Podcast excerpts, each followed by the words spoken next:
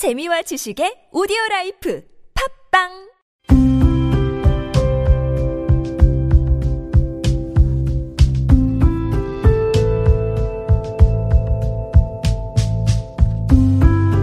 칼럼을 읽어드립니다.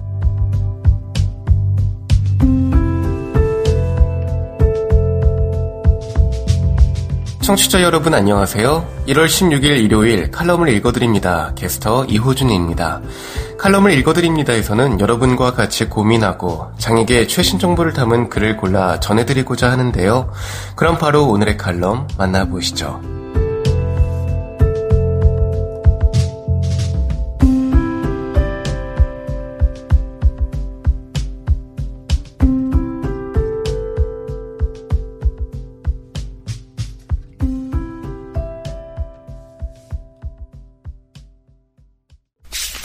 에이블 뉴스.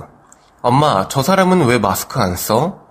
코로나19 시대 마스크를 쓰지 못하는 장애인들에 대하여 칼럼니스트 민세리 며칠 전 아들과 베를린의 어느 대형 쇼핑몰에 위치한 서점에 들렀다. 새해가 되고 개장한 첫날이라 그런지 쇼핑몰과 서점 안에는 사람들로 가득했다.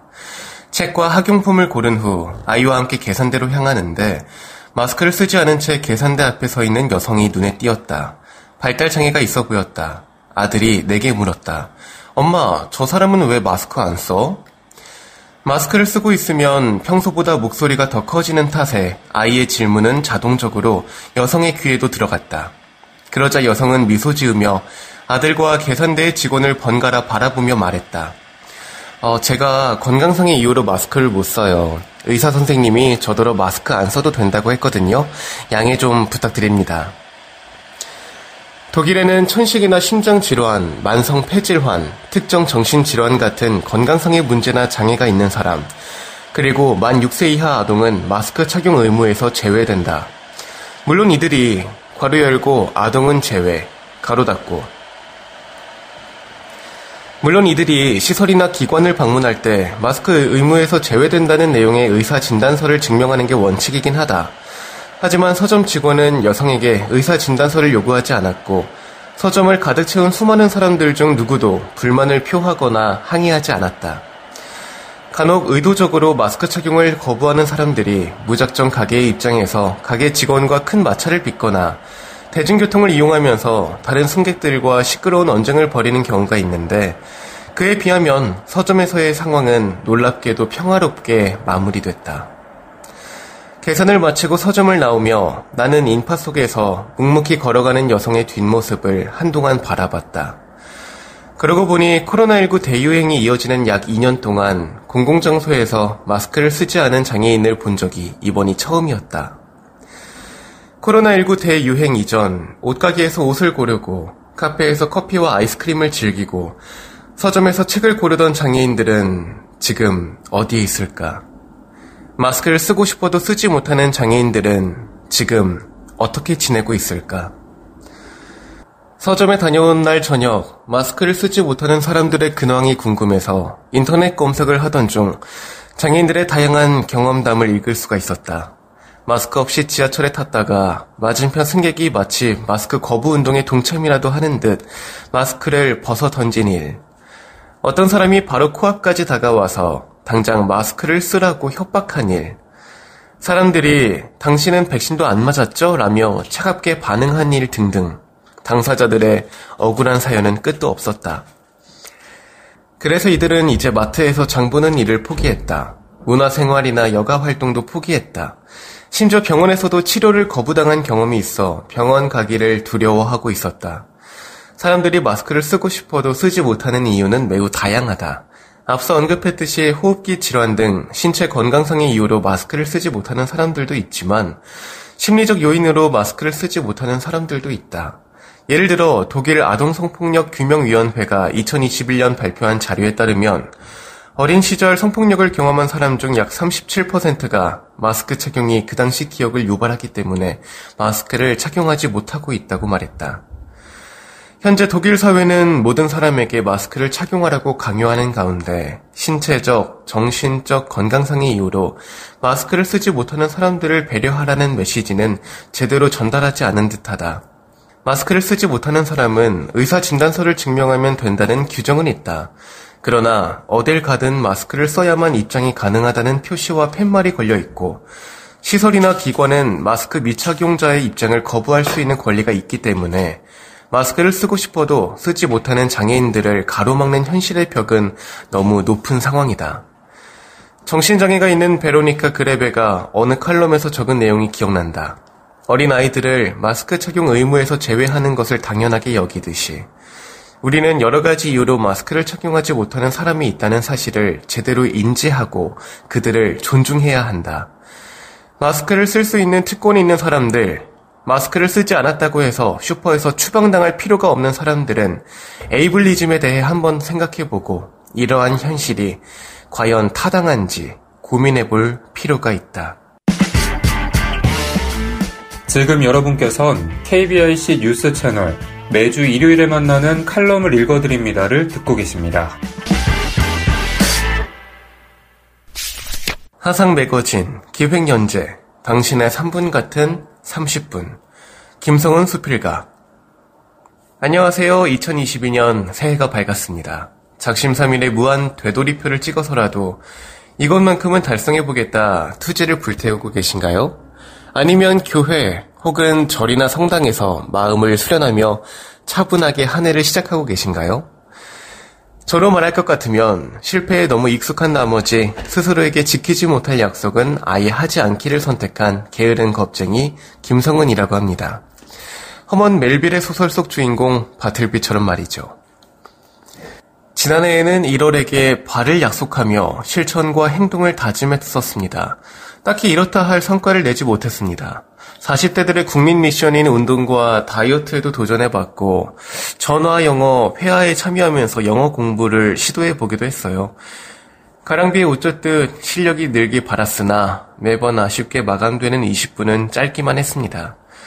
2022년 새 달력을 책상 위에 올려놓으며 난생 처음 맡게 된 연재를 어떻게 풀어가면 재미있을지 조금은 두려운 마음으로 독자님들께 인사를 건넵니다.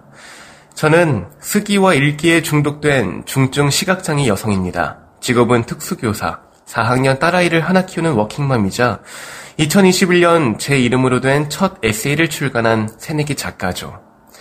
하상 매거진 애독자로서 온라인 독서 토론이며 글쓰기 프로그램에 흥미롭게 참여했습니다.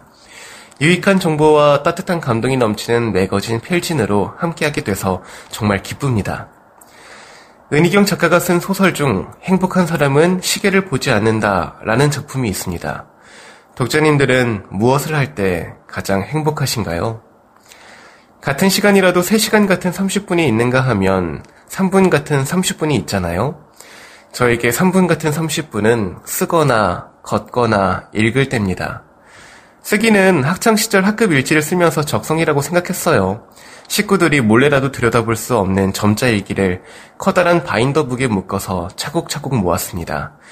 문학이 좋았고 문과 과목 공부가 편했습니다. 다행히 맹학교와 복지관 도서관에는 신간 도서들이 제작돼서 대출되고 있었습니다. 무턱대고 들었죠. 그때부터 제 세계는 소리로 열렸고 또 닫혔습니다. 실명하고 거울 앞에 서지 않아요. 어, 사진도 즐겨 찍지 않습니다. 비장인 친구들이 언택트 시대를 맞아 줌 화상회의나 업무에 참여하게 되면서 자신의 표정에 깜짝 놀랐다고 말하는 것을 여러 번 들었습니다. 자신이 그렇게 무심한 표정을 짓고 있을 줄은 상상하지 못했다며 적잖이 충격받은 모습들이었죠. 표정 관리가 어려운 저에게 쓰기는 그래서 더 구원이었습니다. 내 마음 날씨를 고스란히 비춰주는 유리창 같았으니까요. 한바탕 쓰고 나면 가슴이 후련합니다. 그렇게 스스로를 마주하고 보면 제 표정이 읽혀요. 깨달으니까 관리할 수 있게 되더라고요. 기적 같은 변화였습니다. 걷기는 다리로 하는 기도라고 합니다. 활동 지원 제도가 정착됨에 따라 우리 같은 시각장애인들도 산책하는 것이 많이 수월해졌잖아요. 남산 산책로는 저 같은 지방 거주민들에겐 그림의 떡, 가까운 곳에 계신 분들이라도 부지런히 활용하시기를 권장합니다. 맹학교 의료교육과정에 나오는 10개 교과를 통틀어서 건강관리 비법으로 걷기만 한 것이 없습니다. 물론 관절이 약한 어르신들은 물속에서 하는 유산소 운동이 효과적이지만 우리처럼 시선축이 없는 전맹인들은 고개도 갸웃. 사실 바른 자세를 의식하지 않는 이상 지켜가기가 쉽지 않잖아요. 균형 잡힌 몸과 마음을 위해서 우리 조금씩만 더 움직여 봅시다. 읽기는 제3을 풍요롭게 해줍니다. 간접 경험은 물론 제한된 행동 반경의 지평을 확장시켜 주죠. 팟캐스트 방송부터 유튜브 영상까지 들을 거리가 넘칩니다. 여기에 책마루, 한 손에 스마트폰, PC 등 우리들의 독서 환경은 나날이 윤택해지고 있습니다. 고마운 손길들이 완성해주시는 신간 도서들이 모바일로, 인터넷으로 제공됩니다. 그것도 무료로 말이죠. 사랑하는 가족과 함께 웃고, 쓰고, 걷는 삶이라면 저는 충분할 것 같습니다. 독자님들의 3분 같은 30분이 궁금하네요. 우리 인생에서 단 한 번뿐일 2022년의 1월을 여러분들은 어떤 색깔로 맞이하고 계신가요? 일본에서 20년이 넘게 헌책방 벌레 문고를 운영하는 주인장 다나카 미요시는 이끼 관찰 일기를 연재하는 특이한 생태 연구가입니다. 자신이 원하는 삶을 살기 위해서 어느 날 다니던 회사를 그만두고 허름한 헌책방을 열었어요.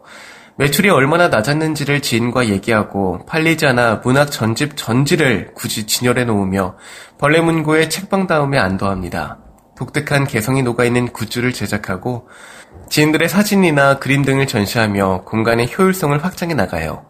영세한 책방 명맥을 이어주는 에로서적은 취급하지 않겠다는 원칙을 고수하며 무려 20년이 넘는 세월 동안 그 자리를 지킵니다.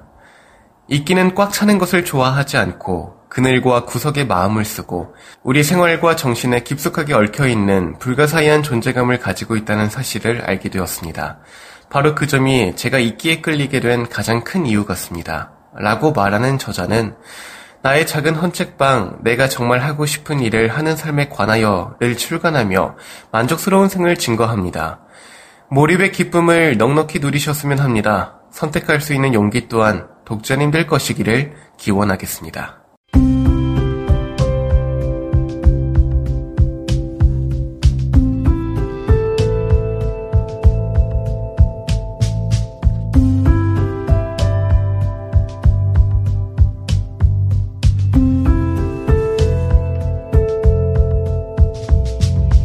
1월 16일 일요일 칼럼을 읽어드립니다. 오늘 준비한 소식은 여기까지입니다. 지금까지 제작의 이창훈, 진행의 이호준이었습니다. 끝까지 청취해주셔서 고맙습니다.